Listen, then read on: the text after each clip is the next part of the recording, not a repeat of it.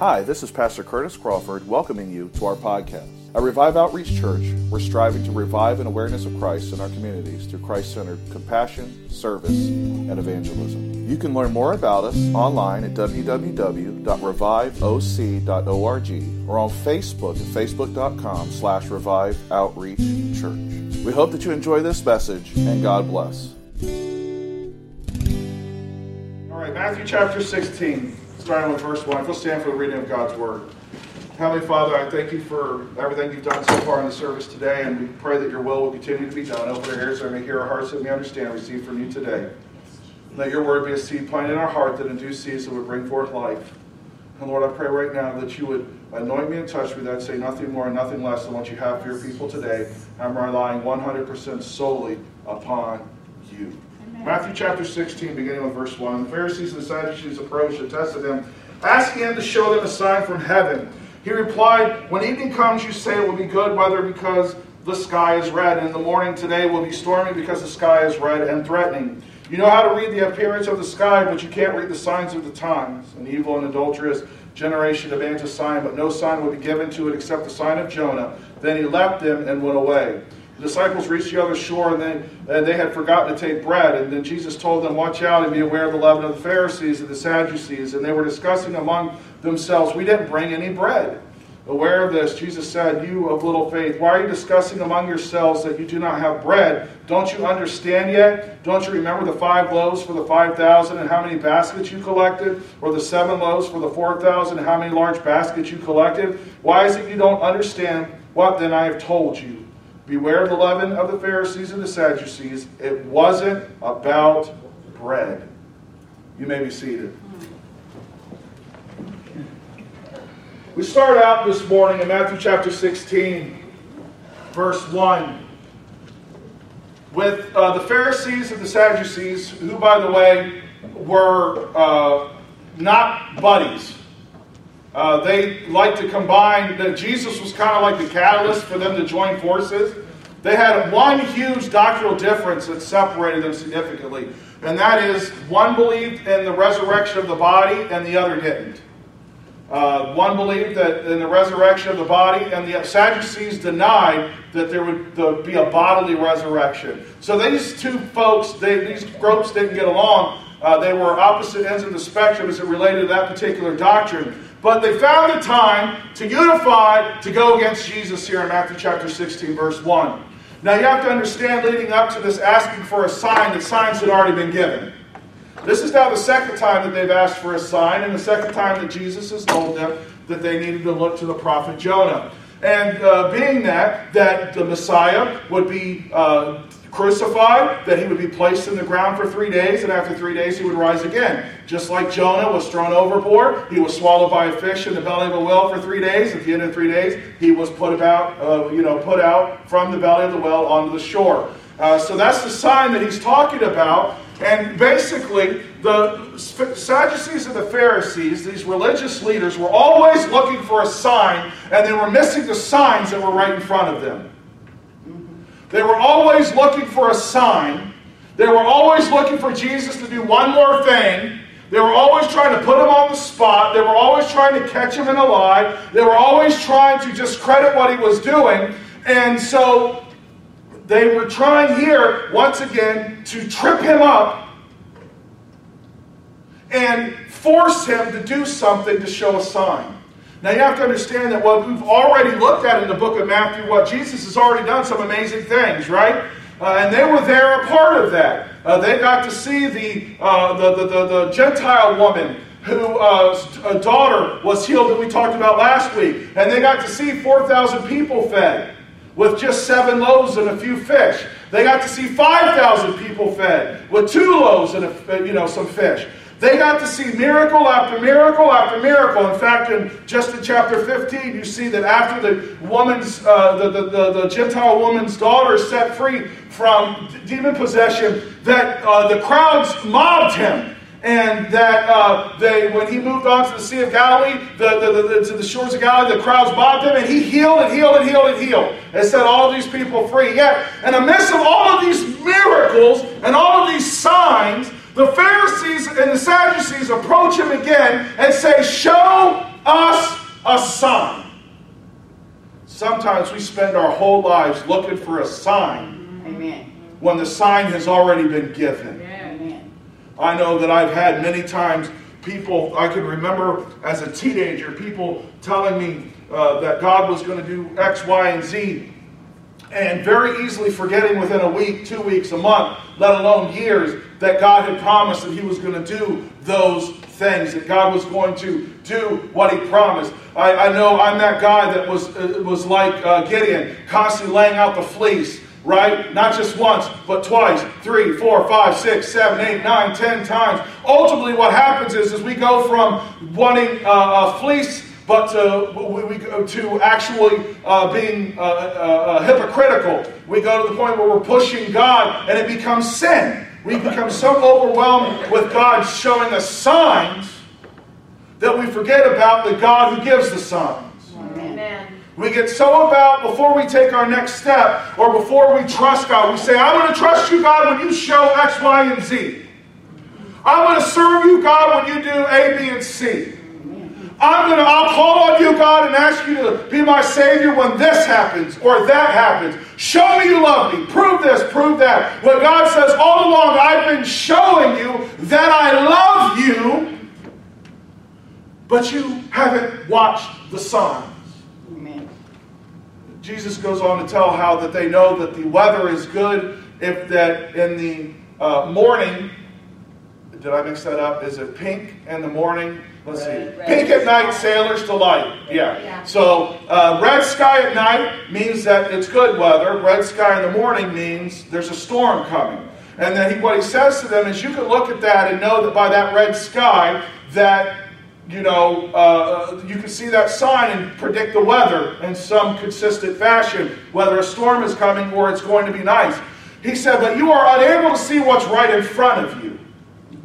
And what it comes down to is that what we, when we don't see what is right in front of us, it becomes rebelliousness. It's not that we can't see it, it's that we're blinded by our own rebelliousness.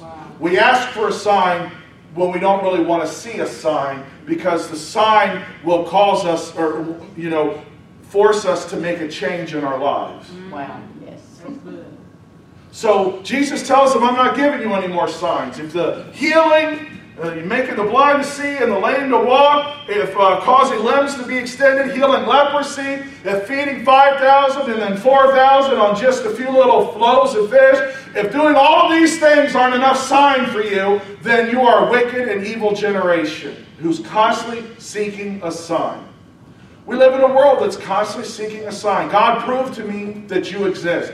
When God says, I've already proven to us time and time again that I exist. I've already proven to you that I exist. I've already proven to the world that I exist. Look at the sun and the moon and the stars in the sky. In the book of Romans, Paul talks about that. Nature, heaven itself reveals that there has to be a creator, that God exists. So if we need any, all the signs that you and I need are right in front of us. Amen. Let us not test God by continuing to ask for a sign. If God has promised you something, don't keep asking Him over and over and over again to promise you again. Now, look, I'm speaking to myself today.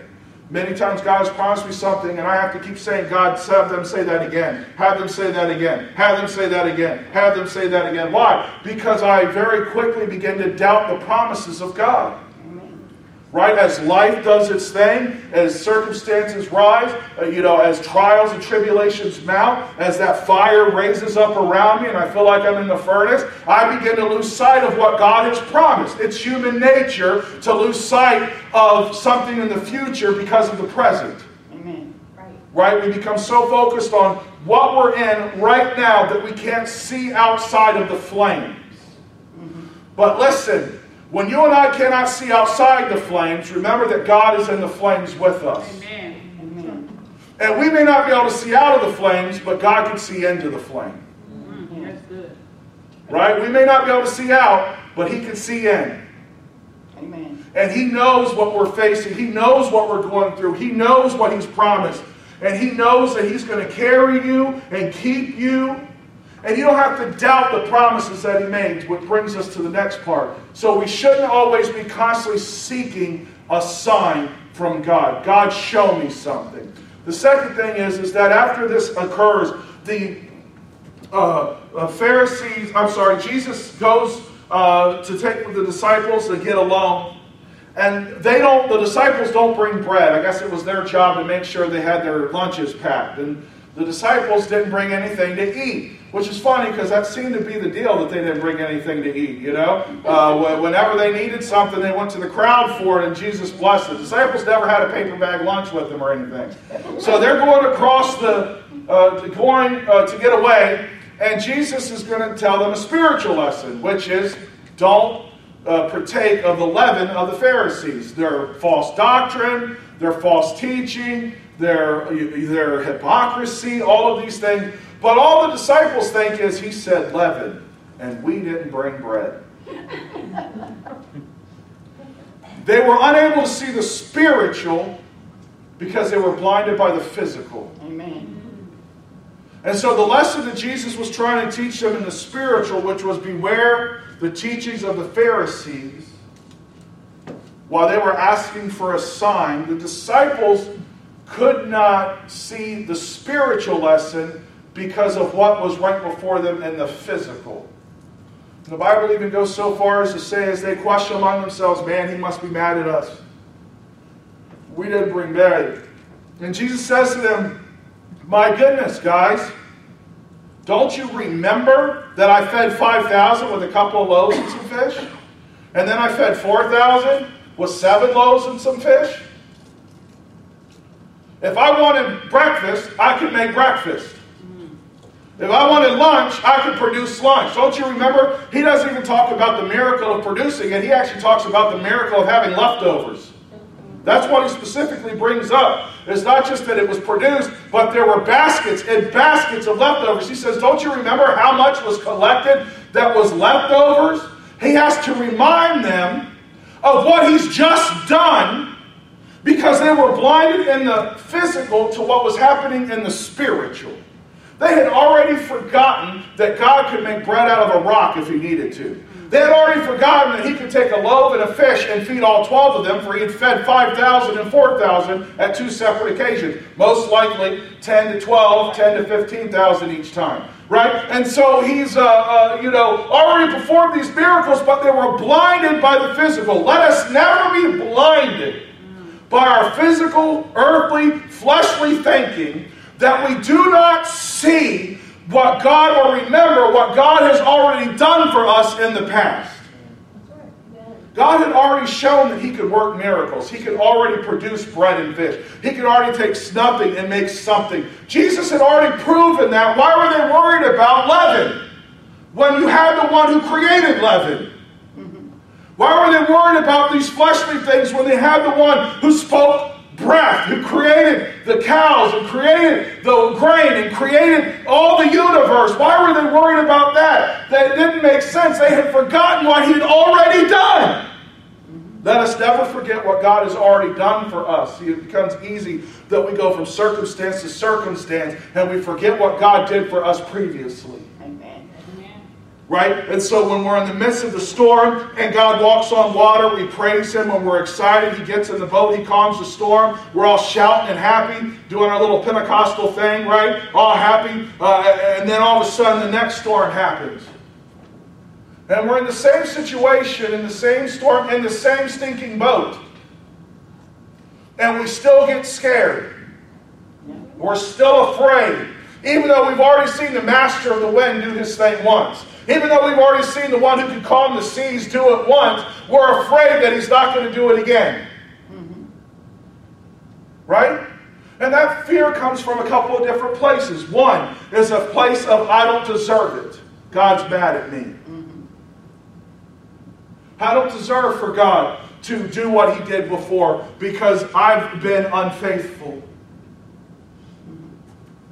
God wants us to know that if we call upon Him, He hears us and He forgives us. He's faithful and just to forgive us our sins, to cleanse us from all unrighteousness. And if we call upon Him, that wipes the slate clean. He doesn't care about the past anymore. The psalmist said He casts our sins as far as the east is from the west, never to be remembered against us again. He doesn't care about our past. He cares about our present and He cares about our future. That's what he cares about. And so we should never have guilt and shame about what we used to be or about what we used to do and how we don't deserve God's protection or provision or deliverance now because it's not about the past, it's about the future. The Bible says that he will take each one of us and he will make sure that we become what he has for us to be. Amen. We are his workmanship, created by Christ Jesus, in Christ Jesus, to do good works. He'll complete that which he has started. Amen. And so, therefore, if we're, you and I are ashamed and we live in a constant state of guilt and believe that God will not help us when we face trial and pain, even though He's helped us in the past because we've been unfaithful, remember that if we call upon Him, He forgives us and He focuses on the present and the future, not the past. Amen. The second is simply a lack of faith. There are those of us who constantly waver in faith. Mm-hmm. Constantly, even though we know what God has done, we forget what God has done the next time the storm rages because we have no faith or we have weak faith. And so we become frustrated and we become angry and we get upset with God uh, because we feel like, you know, uh, He isn't going to move, not because God hasn't moved before, but because I don't have the faith that He will move. And so instead of getting frustrated with ourselves, we get frustrated with God. Right? That's what happens is, is when you and I lack faith, instead of looking at the source of where we lack the faith, instead of looking at ourselves and saying, God, like the centurion did, help my unbelief, we get angry with God and frustrated with God that He's not moving when we don't have faith. And so we forget what God's going to do or has done because our faith is weak. And so God wants to make sure that we, we, we need to ask and ask Him to strengthen our faith, to grow our faith, to stretch our faith. And many times when we go from storm A to storm B so quickly, it's because we didn't learn our lesson from storm A. He's got to take us into storm B so that He can grow our faith. I've been taught the same lesson so many times, you'd think I'd have learned them by now after being on this earth for so many years. After being spanked, spanked or smacked in the head, I would finally be used to it by now and learn my lesson, right? But I still have so many lessons that God has to teach me over and over and over again because I lack faith. Right? And his disciples, they could not focus on the spiritual and they had completely forgotten what God had already done. And that Jesus didn't need anything more to create. If it was bread they wanted, or he wanted, it was bread that he could get for himself. Let us not be like them where we forget what God has already promised and what God has already done. I know, trust me, I know. In fact, in some ways, I feel like a bit of a hypocrite up here speaking because I have had those times where I have forgotten what God has done. Where you're in such a place that it's hard to remind yourself how good He's been to you, or how great He is, and how merciful He's been. I've been there. I've been there where I've questioned His goodness, even though He's proven to me time and time again how good He is. I've been there where I've questioned His faithfulness, even though He's been faithful to me, more faithful to me than I've been faithful to Him. He's always faithful in there. And I've questioned. And it's okay to question. It's okay to ask God questions. It's not okay to disregard the answer. Mm, mm-hmm. That's good. And sometimes God answers today's questions yesterday. Mm-hmm. Oh, that's a good quote right there.